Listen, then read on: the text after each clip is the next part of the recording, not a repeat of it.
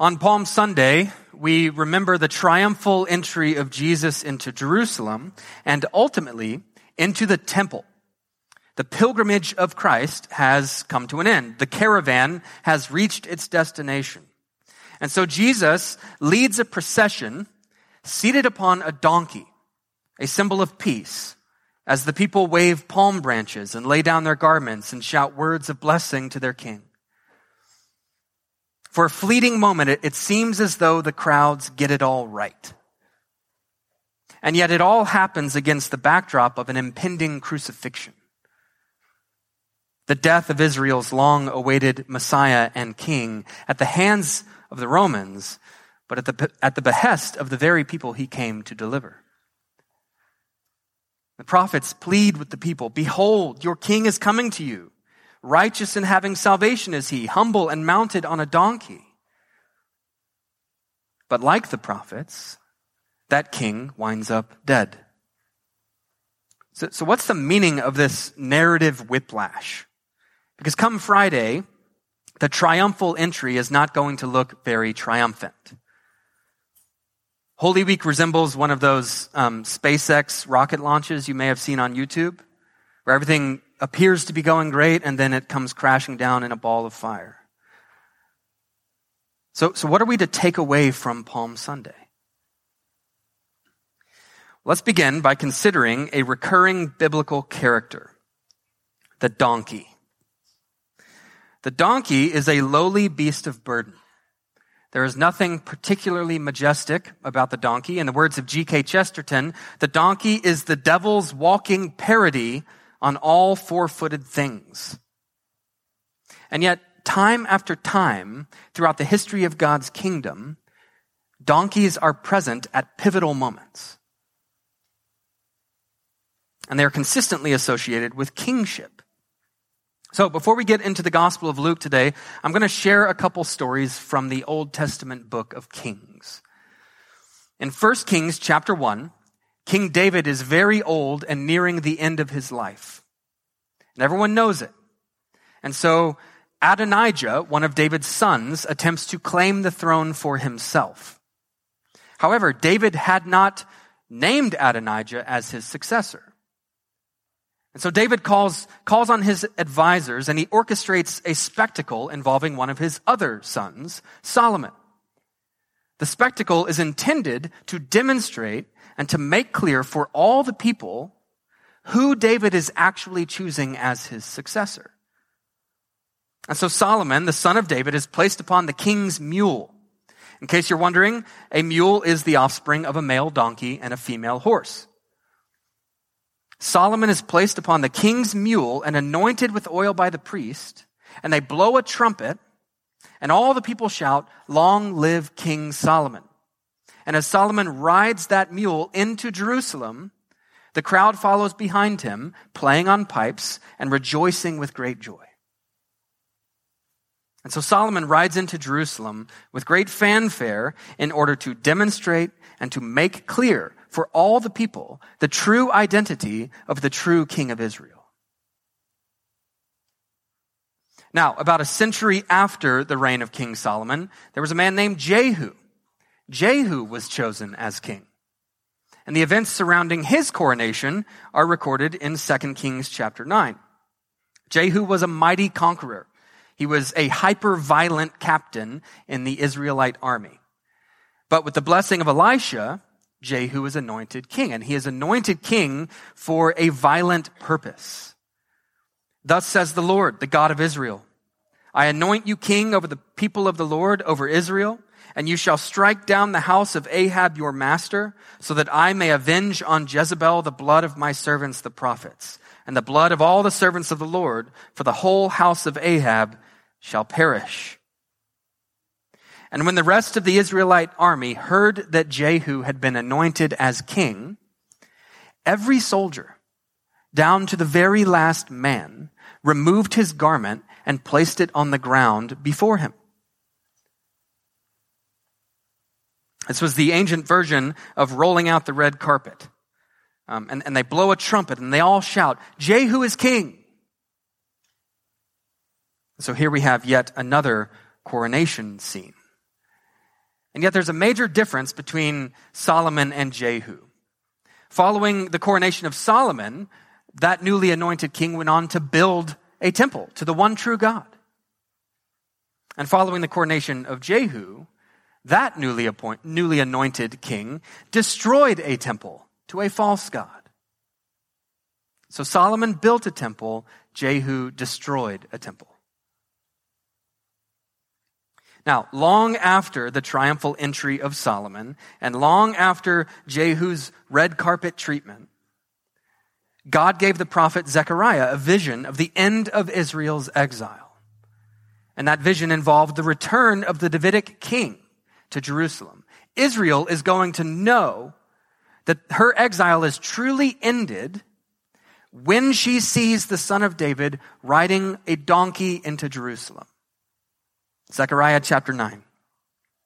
Rejoice greatly, O daughter of Zion. Shout aloud, O daughter of Jerusalem. Behold, your king is coming to you, righteous and having salvation is he, humble and mounted on a donkey, on a colt, the foal of a donkey. I think Zechariah definitely had Solomon in mind when he wrote this. And I think Jesus definitely had Zechariah in mind when he orchestrated his triumphal entry. Luke 19, verse 29.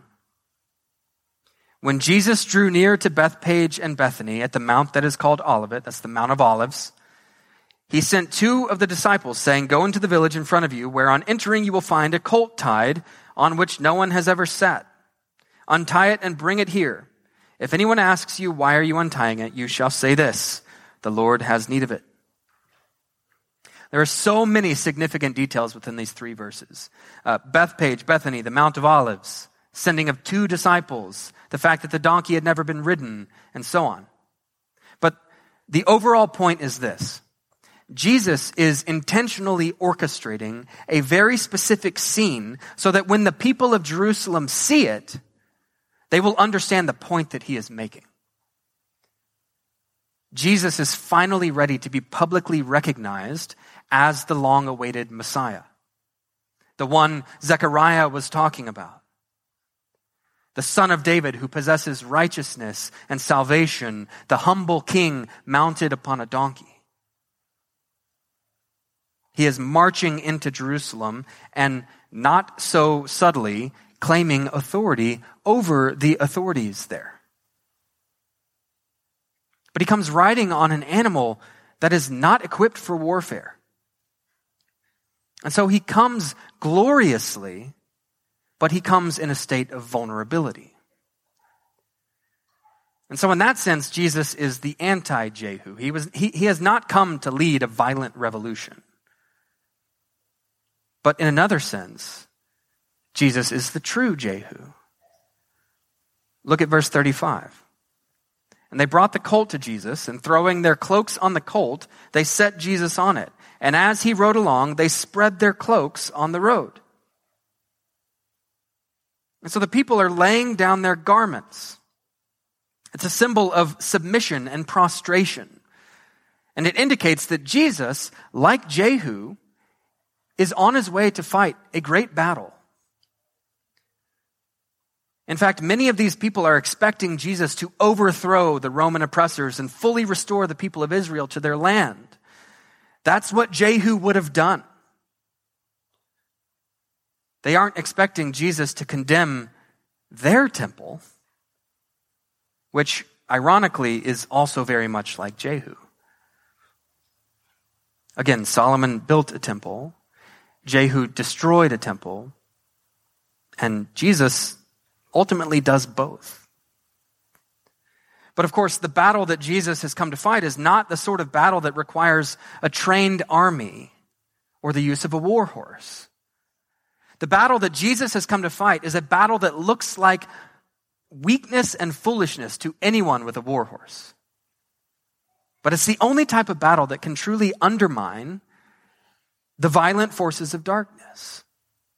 It's a spiritual battle a battle in the spiritual realm against spiritual forces, and it, and it takes the form of nonviolence and humility and sacrifice. And we're still fighting that same battle by the way. We're still fighting using the same methods. Verse 37.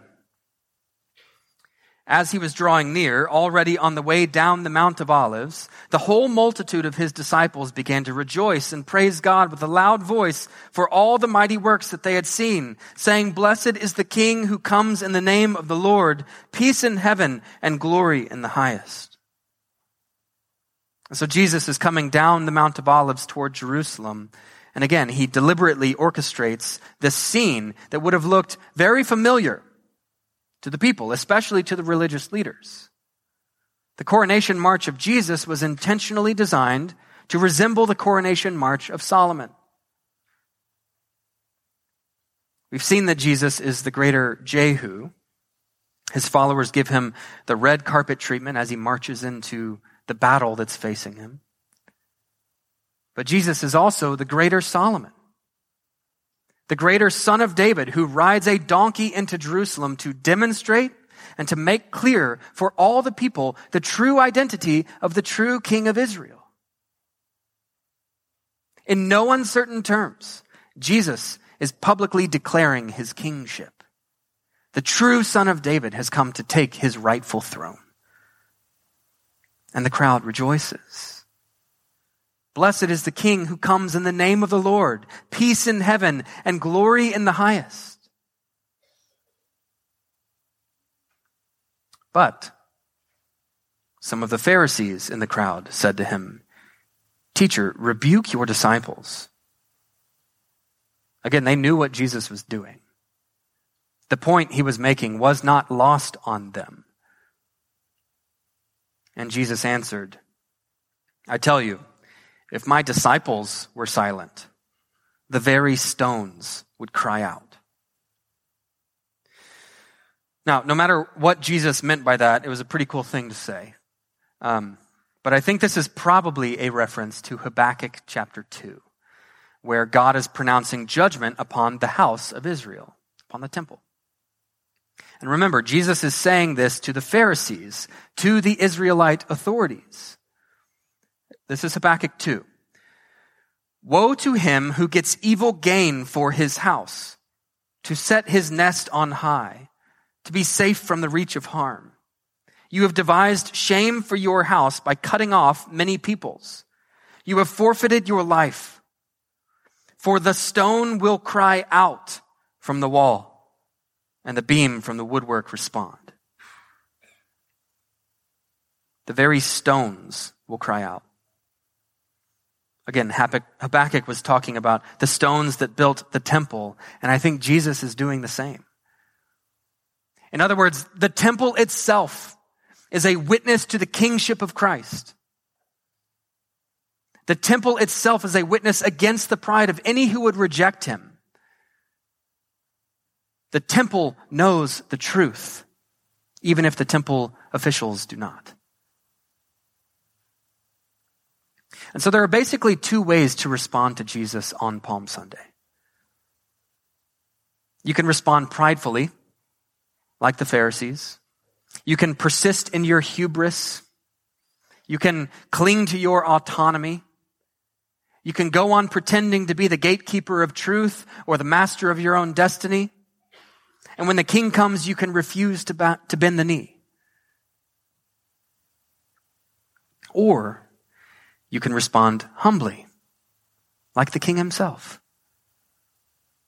Though he was in the form of God, he did not count equality with God a thing to be grasped, but emptied himself by taking the form of a servant. Being born in the likeness of men and being found in human form, he humbled himself by becoming obedient to the point of death, even death on a cross. Therefore, God has highly exalted him and bestowed on him the name that is above every name, so that at the name of Jesus, every knee should bow. And so we say, Blessed is the King. Take your rightful throne, Lord. You need my donkey? Take my donkey. Do you need my garment? I, I lay everything at your feet. Take my authority. I will gladly decrease. I will gladly submit. If it means that you're king, I will gladly lay down my authority. There are two ways to respond to Jesus on Palm Sunday. And so, to summarize, Jesus is the greater Jehu, the anointed king of Israel. His followers give him the red carpet treatment as he marches into battle, and he defeats his enemies, and he condemns the temple. And Jesus is also the greater Solomon, the son of David, who rides a donkey into Jerusalem to demonstrate and to make clear for all the people the true identity of the true king of Israel. And like Solomon, Jesus builds a temple, the church. Now, to close, I, I want to share one more donkey story. It's a story that dovetails, I think, perfectly into what awaits Jesus later this week.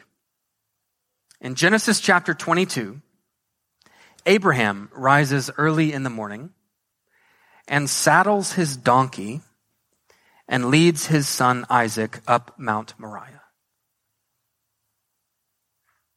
And Abraham took the wood for the burnt offering and he laid it upon Isaac. And Isaac said, Where's the lamb? And Abraham replied, God will provide the lamb. You see, Jesus is the greater Jehu, the greater Solomon, the greater Isaac, and of course, the greater Lamb of God. God has provided. Like Isaac, Jesus is the son of promise, miraculously born and beloved. But he is also the son of sacrifice. Not only did he carry the wood up the mountain toward his own death, but the Father laid upon him the iniquity of us all. You see, there's, there's really no need, I don't think, to reconcile Palm Sunday and Good Friday. This is, this is not a story of triumph followed by defeat. This is a story of triumph followed by triumph. Jesus was king on the donkey and Jesus was king on the cross. Palm Sunday strikes a chord that resonates throughout the rest of this week. The chord resonates in harmony as he washes the feet of his disciples. And the chord resonates in harmony as he enjoys that final meal with them. And the chord continues resonating through the discord and dissonance of betrayal and abandonment and trial and torture and death. Palm Sunday strikes a chord that resonates and resonates and resonates and never fully resolves until Easter morning as Jesus triumphs over death and all the spiritual forces of darkness. See, the triumphal entry cannot hold a candle to the glory of the triumphal resurrection.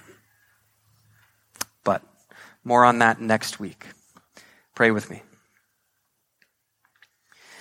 Heavenly Father, we thank you for reigning over us in wisdom and righteousness and love.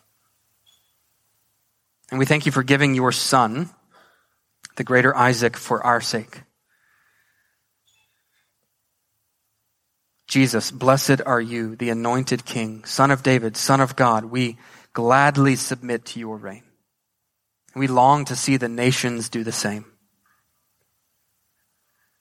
Holy Spirit, may we, may we respond to the coming of the King with humility and not pride. Teach us to bend the knee every day and in every way. And may this week and the manner in which we observe it bring glory to you. In the name of the Father, the Son, and the Holy Spirit. Amen.